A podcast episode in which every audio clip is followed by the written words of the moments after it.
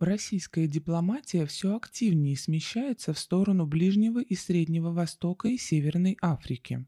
В середине мая глава МИД России Сергей Лавров побывал в Алжире и Омане.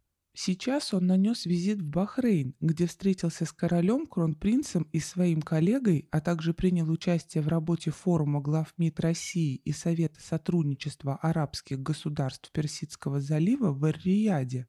Проведя отдельные переговоры с главами внешнеполитических ведомств Саудовской Аравии, Катара, Арабских Эмиратов и Кувейта. Чтобы правильно оценить значимость этих визитов, нужно обратить внимание на их фон. Во-первых, дипломатия США активно готовит визит на Ближний Восток президента Джо Байдена, намеченный на конец июня. Сообщается, что Байден посетит и Израиль, встретится с союзниками в Персидском заливе и, возможно, заедет в Саудовскую Аравию.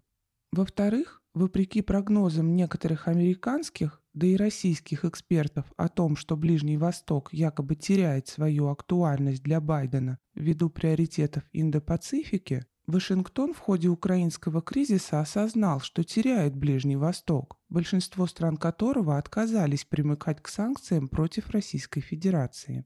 США будут пытаться сломать такую тенденцию с опорой на страны Персидского залива. В этой связи намечается продолжение политики соглашений Авраама, куда попадают еще и Марокко с Суданом и развитие многосторонних связей с Израилем, что призвано создать единый ближневосточный блок с лидирующей позицией Америки. Серьезным аргументом для сохранения прежних отношений с монархиями залива станут их экономические и военные связи с США. А в случае чего Штаты попытаются противопоставить страны залива одним саудитам. Именно на этой платформе Вашингтон может готовить удар по группе ОПЕК+, чтобы добиться от нее увеличения экспорта нефти.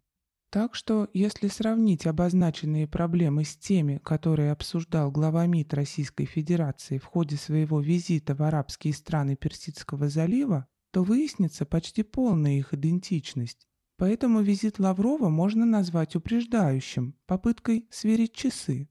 Тем более, что там все в движении, не поддерживая спецоперацию России на Украине, многие страны Ближнего Востока рассматривают конфликт между Москвой и Киевом как часть глобального противостояния России с Западом.